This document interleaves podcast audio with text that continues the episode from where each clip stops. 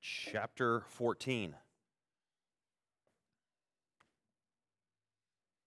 We are going to finish what we started, I think, back in November, and then hit the detour on signs and wonders on purpose. And so in chapter 14, the Apostle Paul is wrapping up his discussion, his discourse on tongues and prophecy. Particularly, he's dealing with prophecy, excuse me, the tongues, and, and the uh, tendency of the Corinthian church to find ways in which it can advertise its own spirituality. And it's, it's easy to look at the Corinthian church and condemn them and think of them as immature, but uh, boy, I know my own pride, and perhaps you can resonate with this, can often find ways to wave a flag and call attention to what you do for Jesus. And, and it shouldn't surprise us that the New Testament church shows us very much like what we can be and how we can struggle in terms of um, the assembly. So we come to chapter 14. I'm going to go ahead and read from verse 1, but the focus of our, our study tonight is going to be uh, verses 26 through 30. Oh, what is it? I guess uh, through 40. Uh, but let me begin reading in verse 1. Remember, he's talking about the regulation of how to speak in tongues, how to interact with tongues. And so I think it'll do us good to read the whole entire section. Scripture says, Pursue love and earnestly desire the spiritual gifts, especially that you may prophesy. For one who speaks in a tongue speaks not to men, but to God, for no one understands him, but he utters mysteries in the Spirit. On the other hand, the one who prophesies speaks to people for their upbuilding and encouragement and consolation. The one who speaks in a tongue builds up himself, but the one who prophesies builds up the church. Now I want you all to speak in tongues, but even more to prophesy. The one who prophesies is greater than the one who speaks in tongues, unless someone interprets so that the church may be built up. Let me just identify two thoughts here that I think are important. Prophecy and tongues are related, but prophecy is superior because it's understandable. Tongues is given in a foreign language as evidence of God's work, but unless it's interpreted and understood, 1 Corinthians 14, I just read verses 1 through 5. Um, eh, no one, if no one's able to understand the tongue, it does no one any good. God alone understands. And the point isn't, therefore, God understands you're speaking to him in some personal good prayer language. The point is, who can know what you're saying except God alone? Therefore, the only one who might be getting any benefit is God's direct praise from you. And so, of course, he says, I want everyone to speak in prophecy more than tongues because prophecy is understandable to the church. All right? Verse 6 now. Now, brothers, if I come to you speaking in tongues, how will I benefit you unless I bring some revelation or knowledge or prophecy or teaching? If even lifeless instruments such as the flute or the harp do not give distinct notes, how will anyone know it is played? And if the bugle gives an indistinct sound, who will get ready for battle? So with yourselves, if your tongue you utter speech that is not intelligible, how will anyone know what is said? For you will be speaking into the air. There are doubtless many different languages in the world, and none is without meaning which would indicate tongues, is never without meaning. But if I do not know the meaning of the language, I will be a foreigner to the speaker, and the speaker a foreigner to me. So, with yourselves, since you are eager for the manifestation of the Spirit, strive to excel in building up the church. Therefore, one who speaks in a tongue should pray that he may interpret. For if I pray in a tongue, my spirit prays, but my mind is unfruitful. For, excuse me, what am I to do? I will pray with my spirit, but I will pray with my mind also. I will sing praise with my spirit, but I will sing with my mind also. Otherwise, if you give thanks with your spirit, how can anyone in the position of an outsider say, Amen, to your thanksgiving when he does not know what you are saying? For you may be giving thanks well enough, but the other person is not being built up. I thank God that I speak in tongues more than all of you. Nevertheless, in the church, I would rather speak five words in my mind in order to instruct others than 10,000 words in a tongue. And of course, it's 10,000 words in an unknown tongue, is his point, right? Tongues that are unintelligible or uninterpreted do no good to the church. The church is given gifts for the good of the church. And so, therefore, he's invalidating the use of public tongues with no interpretation. Verse 20 Brothers, do not be children in your thinking. Be infants in evil, but in your thinking be mature. And the law is written, By people of strange tongues, by the lips of foreigners, I will speak to this people and even they, then they will not listen to me, says the Lord. Thus, tongues are a sign not for believers, but for unbelievers. while prophecy is a sign not for unbelievers, but for believers. If therefore the whole church comes together and all speak in tongues, and an outsider or unbeliever enter, will they not say that you are out of your minds? But if all prophesy, and an unbeliever or outsider enters, and he is convicted by all, he is called to account by all, the secrets of his heart are disclosed, and so falling on his face, he will worship God and declare that God is really among you. What then, brothers? When you come together, each one has a hymn, a lesson, a revelation, a tongue, or an interpretation. Let all things be done for building up. If anyone speak in a tongue, let there be only two, or at the most three, and each in turn, and let someone interpret. But if there is no one to interpret, let each of them keep silent in the church and speak to himself and to God. Let two or three prophets speak, and let the others weigh what is said. If a revelation is made to another sitting there, let the first be silent. For you can all prophesy one by one, so that all may learn and all be encouraged. And the spirits of the prophets are subject to the prophets. For God is not a God of confusion, but of peace. As in all the churches of the saints, the women should keep silent in the churches, for they are not permitted to speak, but should be in submission, as the law also says. If there is anything they desire to learn, let them ask their husbands at home, for it is shameful for a woman to speak in church. Or was it from you that the word of God came? Or are you the only ones it has reached? If anyone thinks that he is a prophet or spiritual, he should acknowledge that the things I am writing to you are a command of the Lord. If anyone does not recognize this, he is not recognized. So, my brothers, earnestly desire to prophesy and do not forbid speaking in tongues. But all things should be done decently and in order. All right. There's a mouthful there, but hopefully you guys got the gist of it. Paul is not forbidding the use of tongues. He is regulating it and clarifying it and describing it. So we're going to begin in verse 26, kind of concluding the text. And really, what he's doing is talking about order and worship, right? He's talking about order in the assembly. Okay, we've dealt with spiritual gifts, chapter 12. Spiritual gifts are given for the strengthening of the body. Chapter 13, love is the primary, let's say, engine and purpose for, for doing what we do in the church. If you, if you speak with the wisdom and the knowledge of God but don't have love, how useful is it? Right? It's, it's, it's not worthwhile. It's like a clanging cymbal. Right? If you give your body so that you can boast or, or, or give your body to be burned, but you don't have love, it accounts to nothing. Love is the thing that energizes the use of gifts. And, and so it goes along with chapter 13, or excuse me, chapter 12 the purpose of, of gifts is to build up the, the church. That's why it's an expression of love, chapter 13. Chapter 14, that's why he calls upon the church to, to desire prophecy above tongues, because prophecy ends up encouraging people because they can understand it. Tongues comes to the manifestation of speaking a foreign language, but if I'm speaking to you in almost any other language besides English, what are you getting? Nothing. I mean, maybe some of you know Spanish, so uh, a, a, portion of you, if I, if I had the gift of speaking tongues and had Spanish, a portion of you could get encouragement. But that would, that would then require you to interpret, someone to interpret for the rest of the church body to get the benefit. And so this is happening in Corinth where people are speaking in unknown languages, um, unknown to the rest of the church. And for them, it is just as beneficial as Babel, as gobbledygook. It just does not have content, or Paul would say, because I'm speaking this with my mind, uh, my um, because I'm speaking without my mind, it's of no good. I'd rather speak five words with my mind.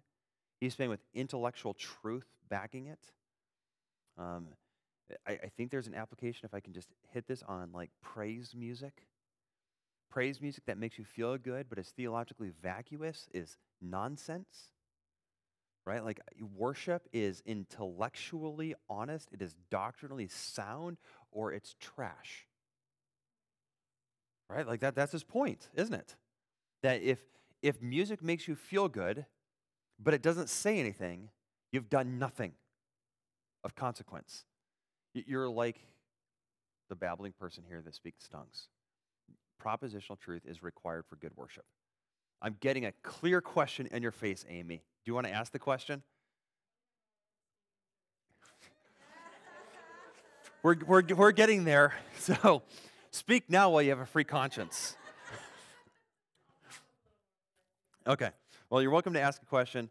Um, obviously, a little less formal on Sunday nights, but We, we get into order in the church here in verses 26 through 33.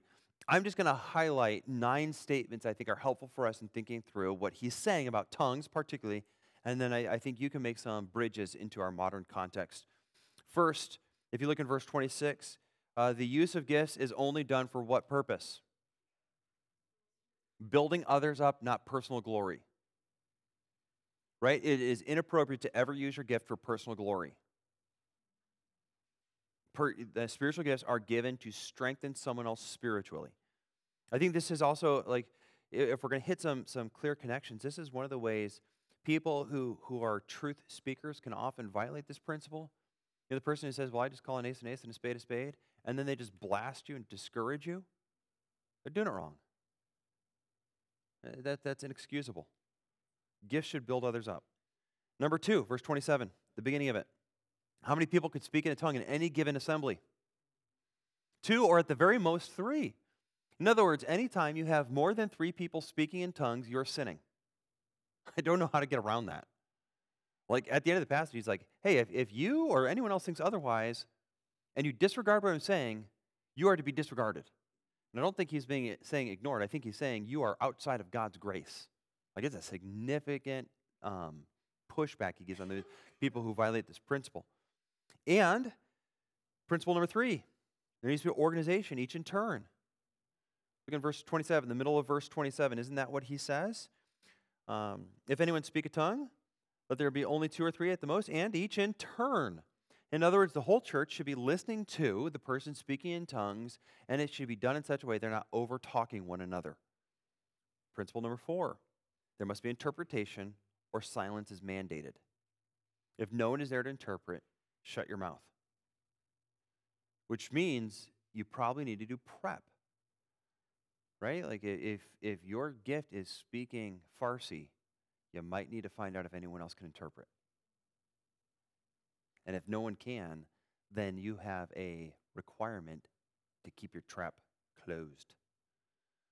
All right? Principle number 5. People are to weigh what is being said by prophets. Look in verse 29. Let two or three prophets speak, and let the others weigh what is said. And I realize I skipped one there. I'll come back to it in a moment. Um, but but it, no one's revelation, no one's gift from God to speak a word is to be taken without evaluation and critique. And I would assume this means systematics. Does this align with the rest of Scripture? Does this align with what God has already revealed to us? A test for an Old Testament prophet, if they spoke and it was contrary to God's already delivered revelation, they were to be stoned. The assumption within the church. And I'm a little unclear on whether or not it's only prophets, but I'm going to take it as primarily prophets, and the whole church is to weigh it. I don't know if you caught that. Because the way it's written, it could say prophets are to weigh other prophets, but at the least it seems like primarily prophets, and the whole congregation is to evaluate and critique what is being said. Also, it's not just tongues, prophets, two or three at the most. Right? Like even, even if there's a new word of prophecy, you still have a limit and a defined number of people who can speak. Principle number seven, then. The Spirit gives new revelation while the gathering is happening. That has priority over old revelation. It's kind of an interesting point he makes in verse 30. Look at that with me. He says, If a revelation is made to another sitting there, let the first one be silent. So I'm giving a prophecy, and it's something the Lord has revealed to me on Tuesday. And while I'm giving that prophecy, Allie gets a prophecy while sitting in her seat. She presumably would stand up and say, Hey, the Lord has given me a word here now. I would sit down and be quiet and defer to Allie to give her prophecy. Just judging by the look on her face, she wouldn't do it. like, nope, I would be quiet. I would hold my silence. Um, but I, I think the point is that, that perhaps the Lord is particularly moving in that assembly to say something to them in the moment, and that should be something that the whole church defers to.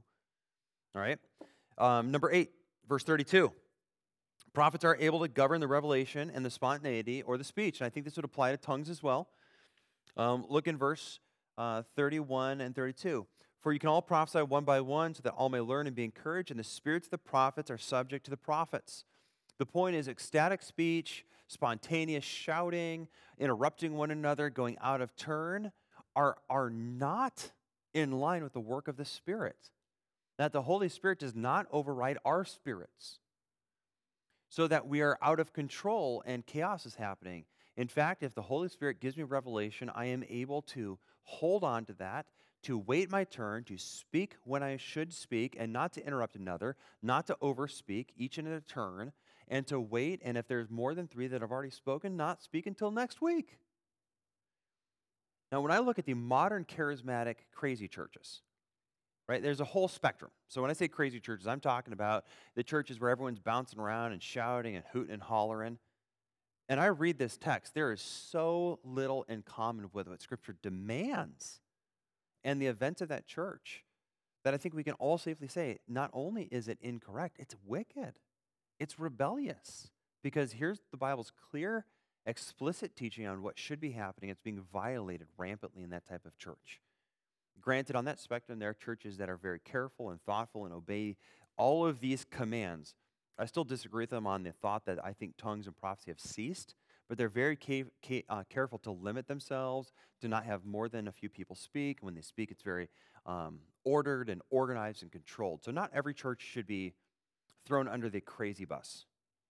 But can we just acknowledge the crazy bus condemns, like it's condemned in this text? Um, number nine, worship and the assembly need to conform to God's character. Look at the end of verse 33, or actually just verse 33 in general. God is not a God of confusion, but of peace. And then if you come down to verse 40, all things should be done decently and in order.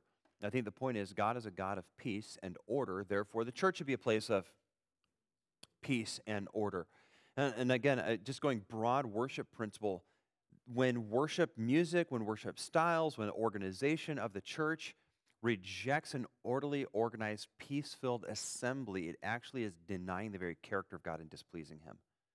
I would say, thereby, all music, all prayer should align to God's character. It should be reverent, it should be thoughtful, it should celebrate with thanksgiving, joy, the work of Christ, because this is who our God is. Worship should reflect our God. And worship that is, is dissonant, to use a musical term, with God's character is not acceptable. Uh, so let's make sure that, that even as we think through worship on a Sunday morning where we're not even thinking about prophecy or tongues per se, that our worship aligns to the character of God as it's revealed in Scripture. Always. Period. All right. So that's how it's to be organized. Tongues and prophecy are organized within the church. And then we come to this fascinating verse that Amy's already brought up women are to be silent. What is going on here? As in all the churches of the saints, the women should keep silent in the churches for they are not permitted to speak, but should be in submission, as the law also says. If there's anything they desire to learn, let them ask their husbands at home, for it is shameful for a woman to speak in church. All right. So, what in the world is going on here? Uh, there are a couple different ideas, and I think some of them, I think one that, that on the outset um, needs to be dealt with is does this condemn women from speaking in any sense within the church? Because it seems to, right? So let's look at, at 1 Corinthians 11. Just go back. Look in verse 5 with me.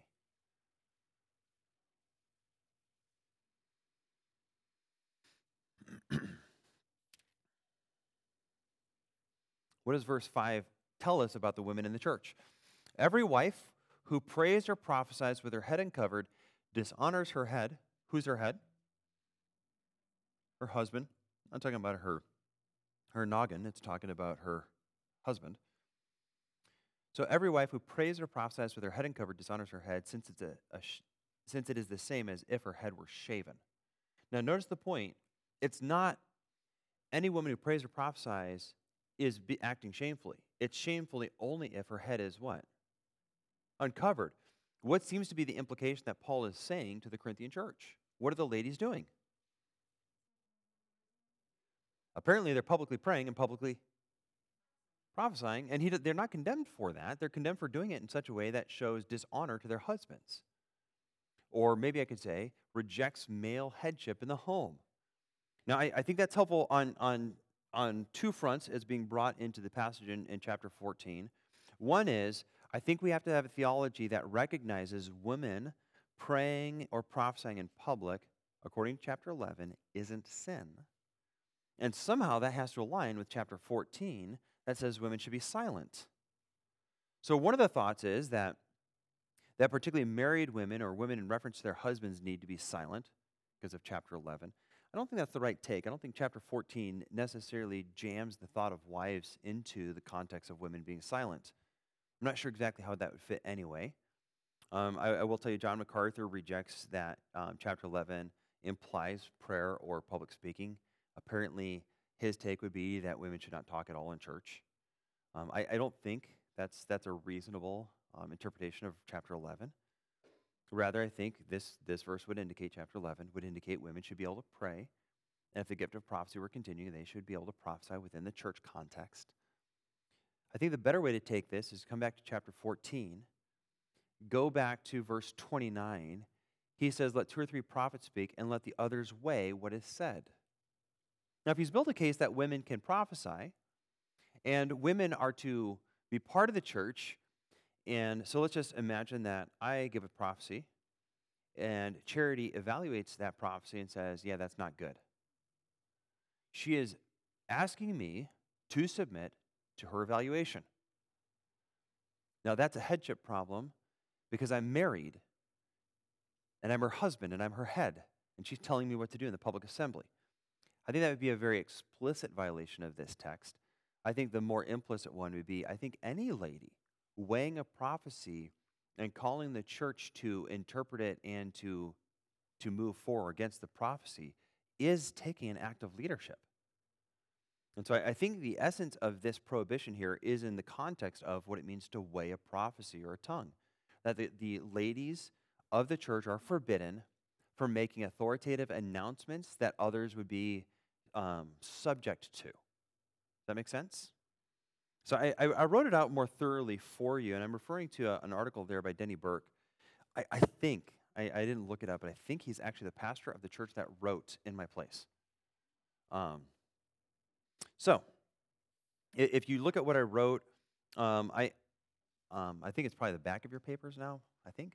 A woman who judges a prophecy is, in essence, calling the church to submit to her evaluation of the prophet. If it is her husband, she's asking him to submit to her evaluation, this trampling God's ideal for male headship in the home, which is on display in the church. Perhaps a relevant application would be the act of a woman to ask a public question that rebuts the teacher or challenges him publicly or asks a question that she's using to teach with. I think all of those would be violations of this principle. So, have you ever heard someone ask a question where they're actually teaching? I think in the corporate context, that's wrong. I think it's pretty clear from both this text and 1 Timothy 2. Um, leading, judging, weighing are in fact declared to be shameful. Catch that? Shameful. Right? Isn't that what the scripture says? Let them ask their husbands at home, for it is shameful for a woman to speak in church.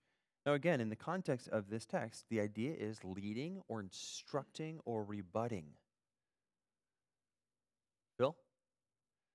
Are you, are you going to open the can of worms further and just like, go ahead?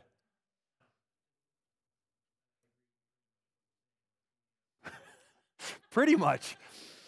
It feels like a huge like loophole.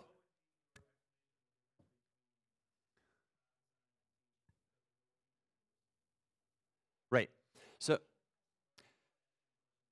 so I think the best equivalent to prophesying would be just the simple recording of revelation. So I think it would be tantamount in today's, actually I think I say this, of reading scripture. So when, like, let's just use Julie since she's sitting right next to you so submissively. Um, if Julie were to stand up and read scripture, is God giving us revelation? Yes, and, and in a sense, God's revelation is being given, if I'm going to put it in a more passive sense, right? I, I don't think Julie in any way is taking to herself authority because she is merely reciting. So that would be my understanding of like chapter 11 is that these ladies are not actually applying or exhorting the church, rather, they're strictly giving prophecy.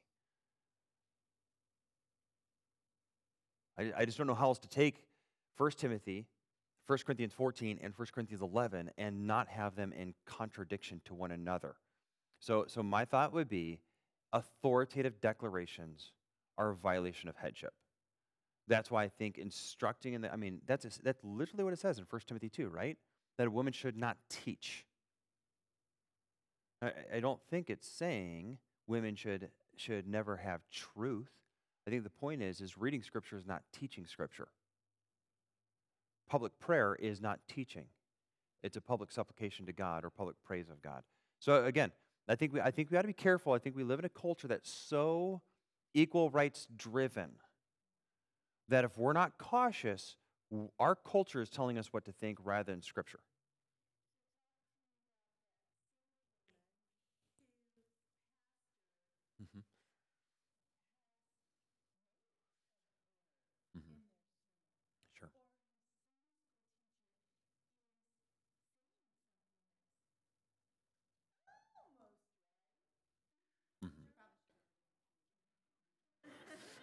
Well, since I regret things I've taught in this church or said at times, I would hope that you wouldn't just leave the church if you disagreed. But um, let, let me finish reading. I think it might be helpful a little bit. It may not quite answer that question, but at least it will lay out for you all that I say. Um, so I, I say, leading, judging, weighing are shameful for a woman in the public assembly because these acts violate male headship rather than expressing submission and headship appropriately. Rather, if she has a concern, she should speak privately to her husband or to some other appropriate person. I, I, think it's, I think it's okay. Again, imagine the context in which we have some women who can prophesy. And the Holy Spirit's whispering to them, uh uh-uh, uh that was not good. I think Scripture is telling them you can't say that in the assembly. That, that to do wrong, to violate headship, in order to do right, correct, correct the public teaching, is something you still don't do. Rather, you privately speak to your husband. And I would say this I think there are men in leadership in almost any given church who can be talked to privately if you don't have a husband. And it doesn't even have to be the speaker. Like, how, how many men in our church could you talk to if you're a lady and you feel like there has been some inappropriate teaching in a class where maybe there was no godly man who heard? I mean, it'd be easy to get to two dozen. You talk to them and said, hey, so I'm pretty sure we just heard a gospel of works in junior church, that most, most of the men in our church who have that capacity would want to hear that and would want to pursue a good understanding of what happened in our kids' church that violated the gospel. And so I think there'd be an appropriate way to do that that would not be taking authority, but rather helping the church to weigh the declarations of God and find people in contradiction to it. Again, let me, let me finish reading the rest of it, but I think that might be a helpful answer. Is there's appropriate people, there's men in the church that should speak to other men. Because women are permitted to prophesy and publicly pray during corporate worship in 1 Corinthians 11. Um, I, I, know that's not a full sentence, so let me assume that's a comma there. And since prophecy has ceased, the giving of revelation may be equated to scripture reading, which is also permissible for women to do during public gatherings of the church. Now, I, I would grant you, if we had a woman get up on Sunday morning and read the scripture, many of you would be uncomfortable.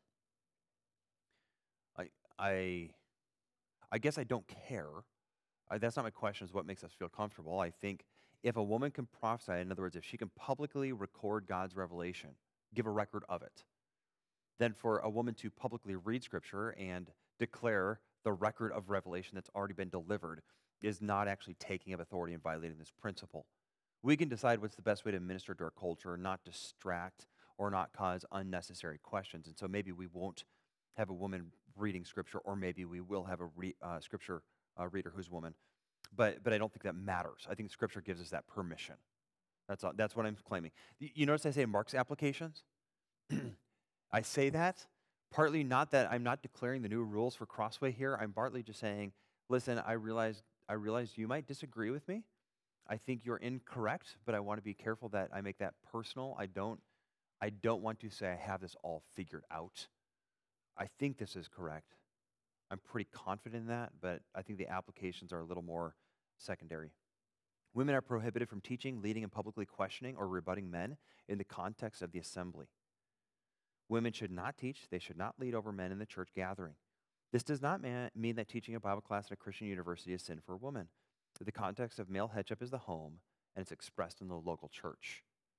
So, generally, I would, if I, if I was leading that university, I probably wouldn't have women teaching Bible because ultimately, most men are in that Bible class in order to train to be pastors. So, I probably wouldn't just because it's weird and it feels like it's, it's giving women ultimately influence over the church because they're teaching pastors. But I think I, I just want to be careful not to say more than Scripture says. So that's kind of why I threw that one in there. I don't think directly it's sin. I just probably wouldn't do it. All right. Before I walk away from the can of worms, now that I've like opened it up and there's worms crawling all over, anyone want to identify and ask a question? That's helpful. Brendan?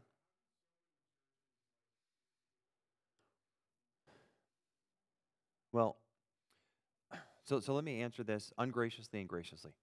Graciously is I think they would they would do this, and this is really too gracious.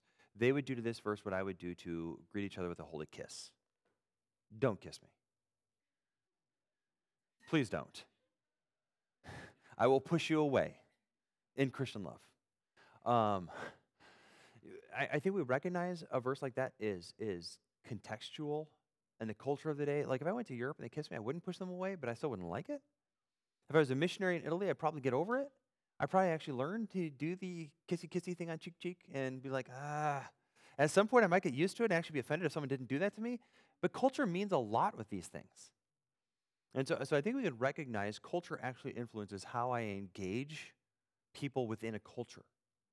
And scripturally, I think we could take the principle of greet each other with a holy kiss and say God is actually expecting his church to express affection and joy in seeing one another.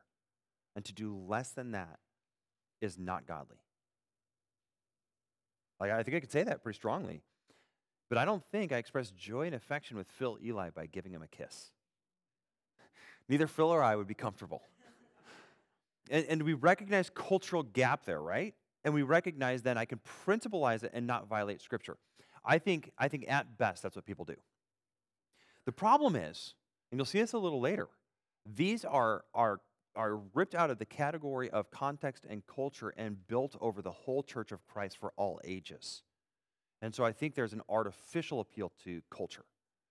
So you ask how? That's how. And that's how they do it with good conscience.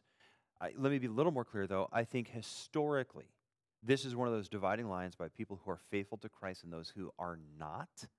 This is generally speaking one of those dividing lines between churches that are liberal, and I mean that not in like politically right and left. I mean that by those who are giving up sound doctrine, giving up the belief in the miracles and the supernatural works of God in the scriptures. They're giving up those things. They're giving up the inerrancy of scripture, and they're beginning to make it putty in the hands of man. And generally, that's actually one of the, um, the kind of the litmus tests, the, the, the bellwether questions. One of them is um, gender distinction and sexuality. And so, gender distinction like this is often kind of one of those bellwether decisions. If a church has women pastors, it's usually on a path of unrecoverable liberalism. Usually. So, when you come back from college and like, I'm going to this church and there's a woman pastor, I usually think that's a bad church going bad places. I hope you get out of there. But they might be good today. Like they might be okay today. It's probably a better way. Good is probably too strong. Okay. Does that help you, Brendan? But I think the how, understanding they usually argue culture. All right. Any other? Uh, Dennis, you had a question.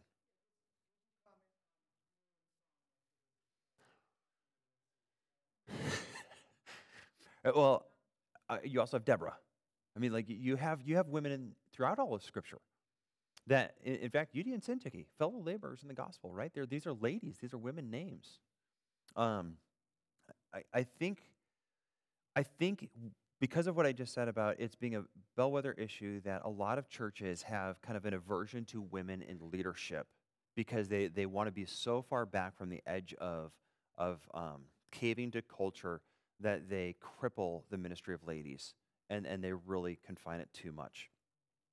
I, I think we can get to giving the gospel, instructing unbelievers, um, declarations of prophetic material, and, and recognize that within Scripture, all of that, it seems even personal discipleship with uh, Priscilla and Aquila, that, that in the context of ministry in the home, it wouldn't surprise me that someone at Mike and Liz's, a man at Mike and Liz's, is hearing Liz and Mike instruct. And I, I wouldn't feel the need to rebuke Liz. I think we're talking about the context of the corporate gathering or the corporate work, right? So, so I mean, there's sometimes corporate work happening when the whole church is not gathered. Um, so, so I, I think we should be careful that we don't uh, cut women off at the knees and not let them minister in the church as independent agents redeemed by God's grace and saved before the Lord and ministers of the Lord's grace. So hopefully that's helpful. Anyone else? Yes, Lena? Mm-hmm.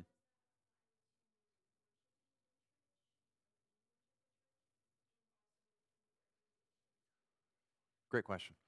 Okay, so let's let's take leadership into maybe two categories. I think it would help be helpful. There's truth leadership, like what I'm doing right now is I'm instructing.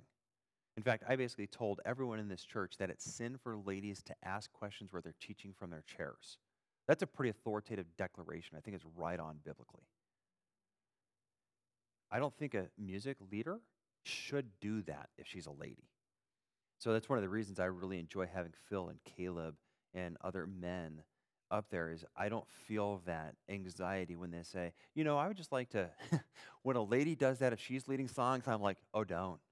like, like I just, like I get all sorts of nervous because she might say, I just want to call your attention to this song and really pay attention to it. That's uh, like, even that, think what she's doing. She's telling all of us to do something. I'm okay with it when it's music. I'm not okay with it when it's instructional, right? Because, and, and so that's a blurry thing generally speaking, I think the better way to handle that for us is not to have ladies leading music and freelancing off of the plan. Um, but I don't, I don't think it's wrong for a lady to lead the music, to be singing, to, to be um, the organizational voice. But I do think it's wrong for her to instruct. So that's, that's where, like, I can imagine, let's say Phil's sick and Kristen's singing and there's no Phil there. I'm sure she would really like to have Caleb or someone on the cajon to back her up, and she would like to not be the voice speaking. I'm not wrong, am I, Kristen? Um, and just that, that deference to making sure that we have males leading. But again, it's, it's not wrong for a lady to, to, be the, to be the one that's doing the order of service, like moving us through the order of service and singing vocally. So, again, that's, that might be one of the like scripture readings uncomfortable for us. Yet this morning, instead of foo, we had a lady get up, let's say Lindsay got up and read the scripture, I, I think there would be quite a few people that'd be like, is that okay? Yes. Yeah. Right. I, am not, I, I, I'm just telling you, I guarantee if we had had it happen this morning, if Lindsay had gotten up there and read the scripture, I'd have had like four people after the service be like, so. I noticed there's a lady reading scripture. Clearly, you're okay with that right? Like it's like like they lead into those questions really gently, but I guarantee you I would have had people that would flag it. And some of you are like, yeah, me. But I think I think biblically it is okay. The reason I would generally not do that is not to have distractions or or to have that confusing message of women teaching in our church. So again, Angel, it, it would not bother me to have you stand up and read scripture. Frankly, on a Sunday night, that's a lot more likely to happen.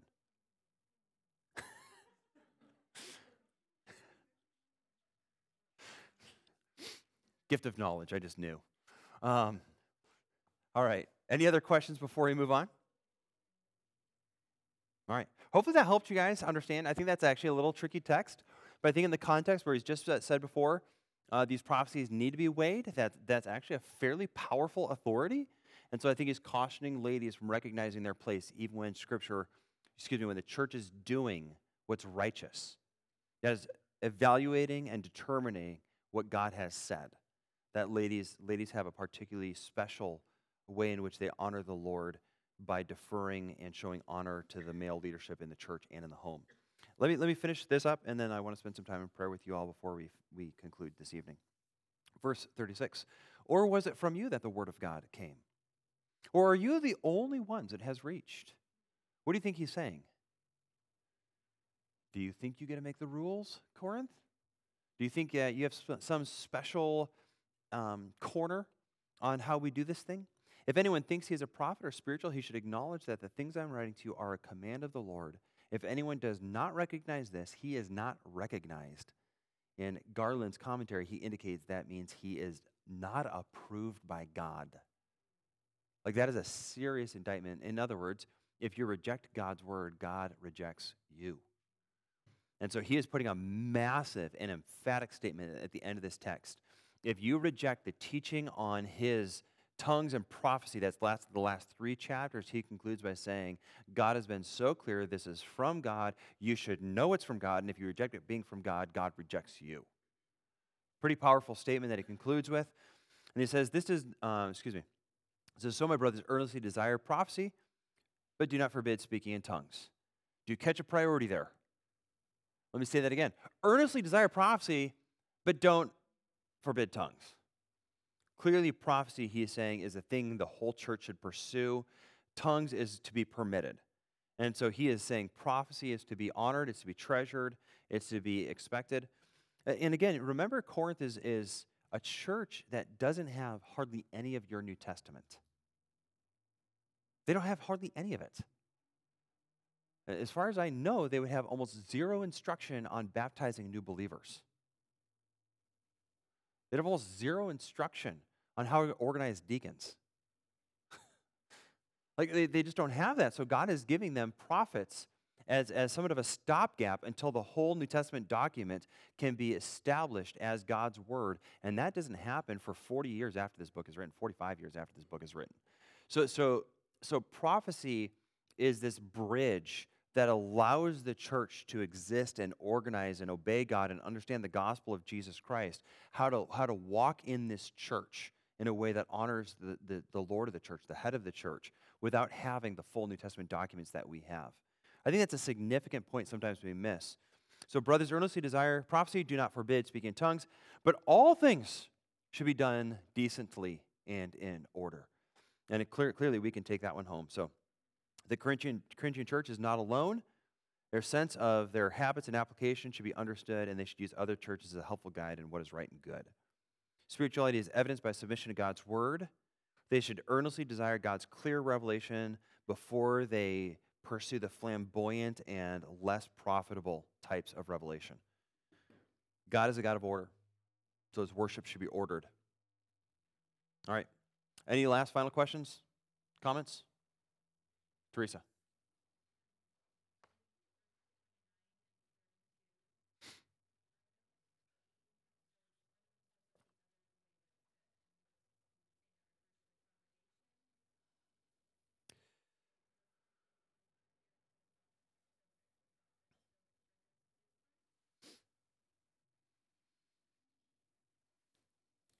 Hold on. I got to get back into chapter 14. So she is she is asking. Well, could you could you ask the question again loudly? I, I think I understood your question, but I'm cloudy enough. I want to make sure I hear it right.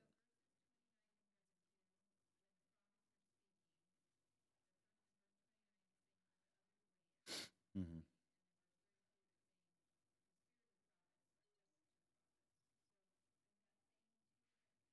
Yes, I believe it is saying two different things. One is that the prophecies are to have the prophets are to have their prophecies weighed or evaluated. And, and again, you have passages like uh, was it First John four, test the spirits to see whether they be of God. Like there is a concern that false revelation, false spirits, demons themselves could influence the church by false prophecies. We see very clearly that ends up being a threat in the book of Revelation, isn't it? That there's a false prophet who, who speaks profound claims and so the church has always got to be in guard against false claims of truth. And, and so they're the way the prophets, they're the way what was said and evaluate it and respond appropriately to it. But I think verse 32, the spirits of the prophets are subject to the prophets, indicates that um, they have the ability to manage the way in which they speak in the church. That they're not, they're not losing control. Um, you see it once or twice in the Old Testament. Do you remember when Saul was overcome by the spirit of prophecy and was like fell down and was prophesying was out of control. Okay i got a couple head shaking. If you read your bible through every year you read some weird stuff and sometimes you're like oh, okay moving on. I have no idea what to do with that. That would be one of those texts where king saul gets the spirit of prophecy and it's like it like controls him rather than him controlling it. I think the point is that God's Spirit is a spirit who leaves the human able to manage and express in a godly way the revelation given to him. He is not overtaken by the spirit of prophecy. Rather, the spirit of prophecy is under control of his spirit. Okay, I think that's verse 32. I think it's distinctly different from the previous verse that asks for us to evaluate the content of the prophecy. Does that help? Okay, good. All right, any, any la- yes, Kristen.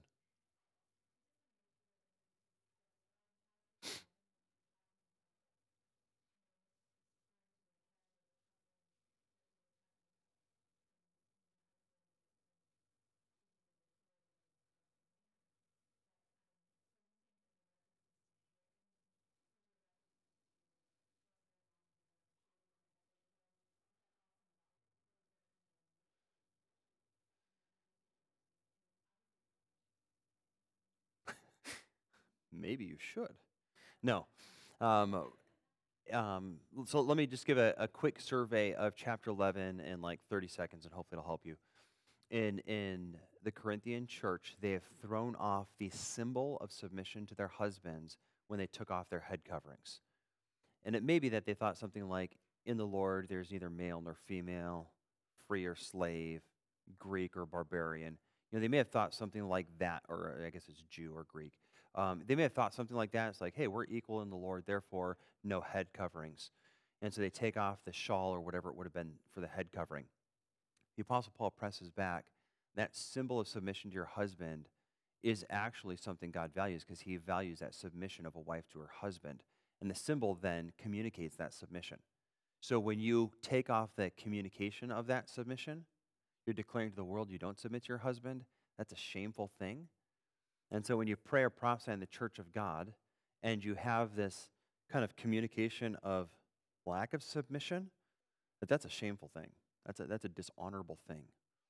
And, and it's just as maybe embarrassing and shameful should be to shave your head bald as to go without a head covering.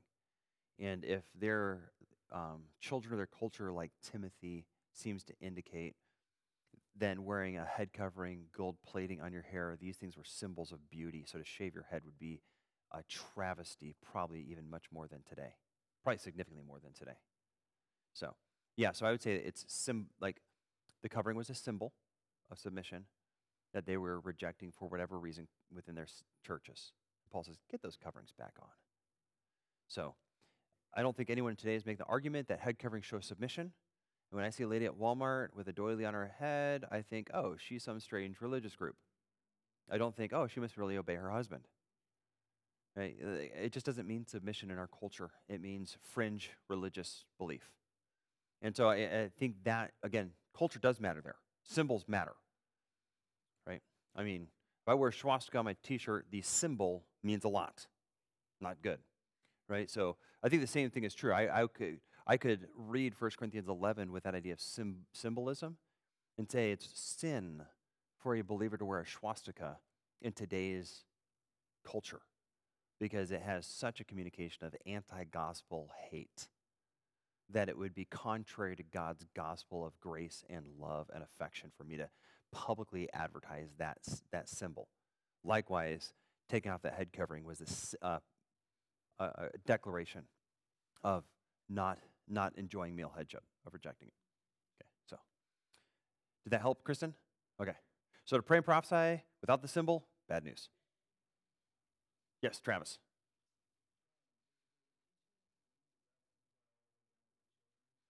That's a great question. I think First Timothy makes it clear it's over men. I think that's actually the, uh, the subtle implication of this text that when men prophesy, for women to evaluate his prophecy is actually to take authority over him and, and to do it in the public context is wrong. So, no, I don't think that includes children. I'm not about to call Haddon a man, although he's probably getting close, you know, at some point. And, and usually for me, um, and maybe this isn't, I need to look into this a little more because it, it may just be a default mechanism and rather than me thinking clearly. But I've usually taken that bar mitzvah where a, a Jewish boy became um, accountable to the law as a significant cultural step to manhood that we should generally respect. So my pastoral line has always been right around seventh to ninth grade when they go from being a boy to being at least the place where we shouldn't put women over them, teaching them. So, generally speaking, I would never have a lady youth pastor um, as something that I would be okay with as, as the lead pastor. Um, I'd be a little more gentle to other churches fudging that because it's not a, like when they define the line of man, I can give them a little bit of room on. But at some point, especially if they're married, they're men. Um, I, I, think that's pretty, pretty cut and dried there. Yes, Emily.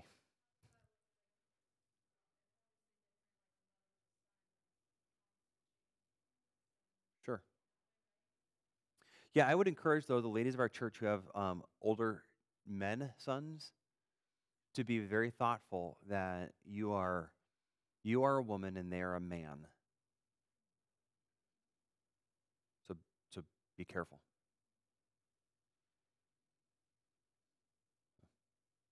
Chew them out at home. I mean, but even there, I mean, I don't know. My my wife, I think, is thoughtful about how she exercises authority. Um, you you treat your older children differently than you do your littles right? I don't sit down and dialogue with Solomon. I do with Sydney. So, all right. Any last questions? I, I'm trying to land this whole text, like, like in the sense that I want to finish up the questions because this is actually one of those topics, both women, but particularly tongues and prophecy and the signs and wonder stuff, that has weight in our culture because we see a lot of churches who have a lot of things good but are getting some of these things wrong. And so I, I don't want to move on so quickly that you're like, oh, that would have been, I really wanted to know. Any last ones? Okay. You to speak to me afterwards? Right? Especially you single ladies. No, I, I don't want to stifle good learning. I, I think that's one of the tensions we have as a church is very open to questions. But I, I do think the, um, the concern that we be very careful to honor what God tells us to honor and to me, that, that's helpful with the home stuff because, I mean, we all know that many of us, the smartest person in the home is not the guy. Right? The most godly person in the home is often not the husband. That doesn't change the responsibility of the home for the man to lead. And I, I think that's where we can sometimes get sideways. Colleen?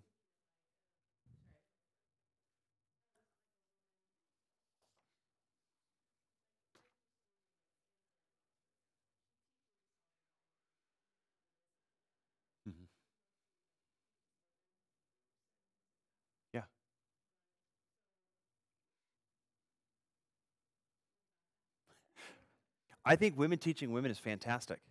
I think if guys listening, so it wouldn't offend me. Like if we have some ladies in our church who are like, hey, Mark, I'm really trying to get good at teaching. Can you come and listen to me teach? I wouldn't be like, wait, you are trying to have authority over me and teach me. I'd be like, yeah, sure, as your pastor, I'd love to help you figure out how you can get good at using the gifts God has given to you. So, so I think there's a context in which women teaching women that there might be men who listen in for whatever reason. I think that's okay. It's not the woman trying to stand as an authority over the men, it's a woman being eavesdropped on by a man. I think that's a different animal than.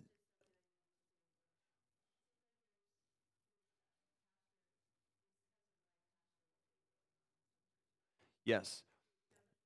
yeah, one of my. Yes.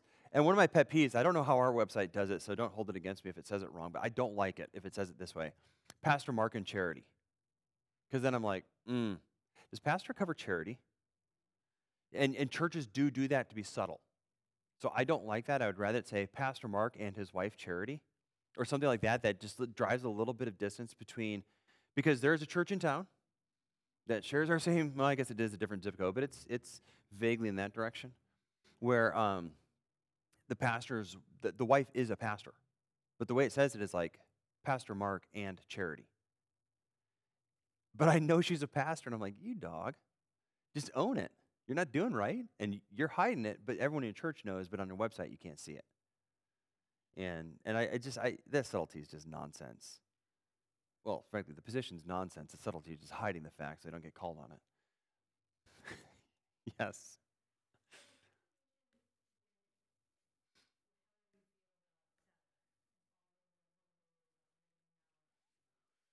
Yes.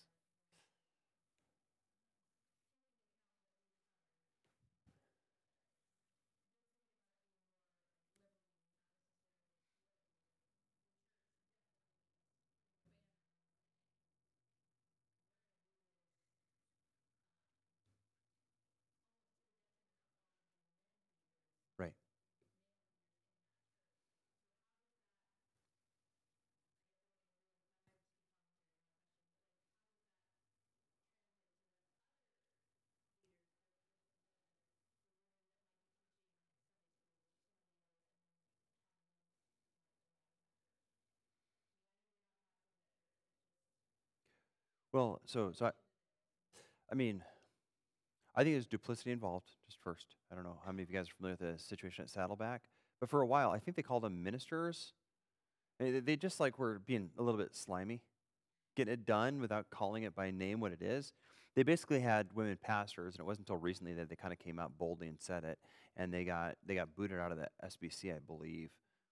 Um, so I, I think again, it's a watershed issue. I think they, in that moment, they raised their flag for cultural acceptability and did so to the dishonor of Christ.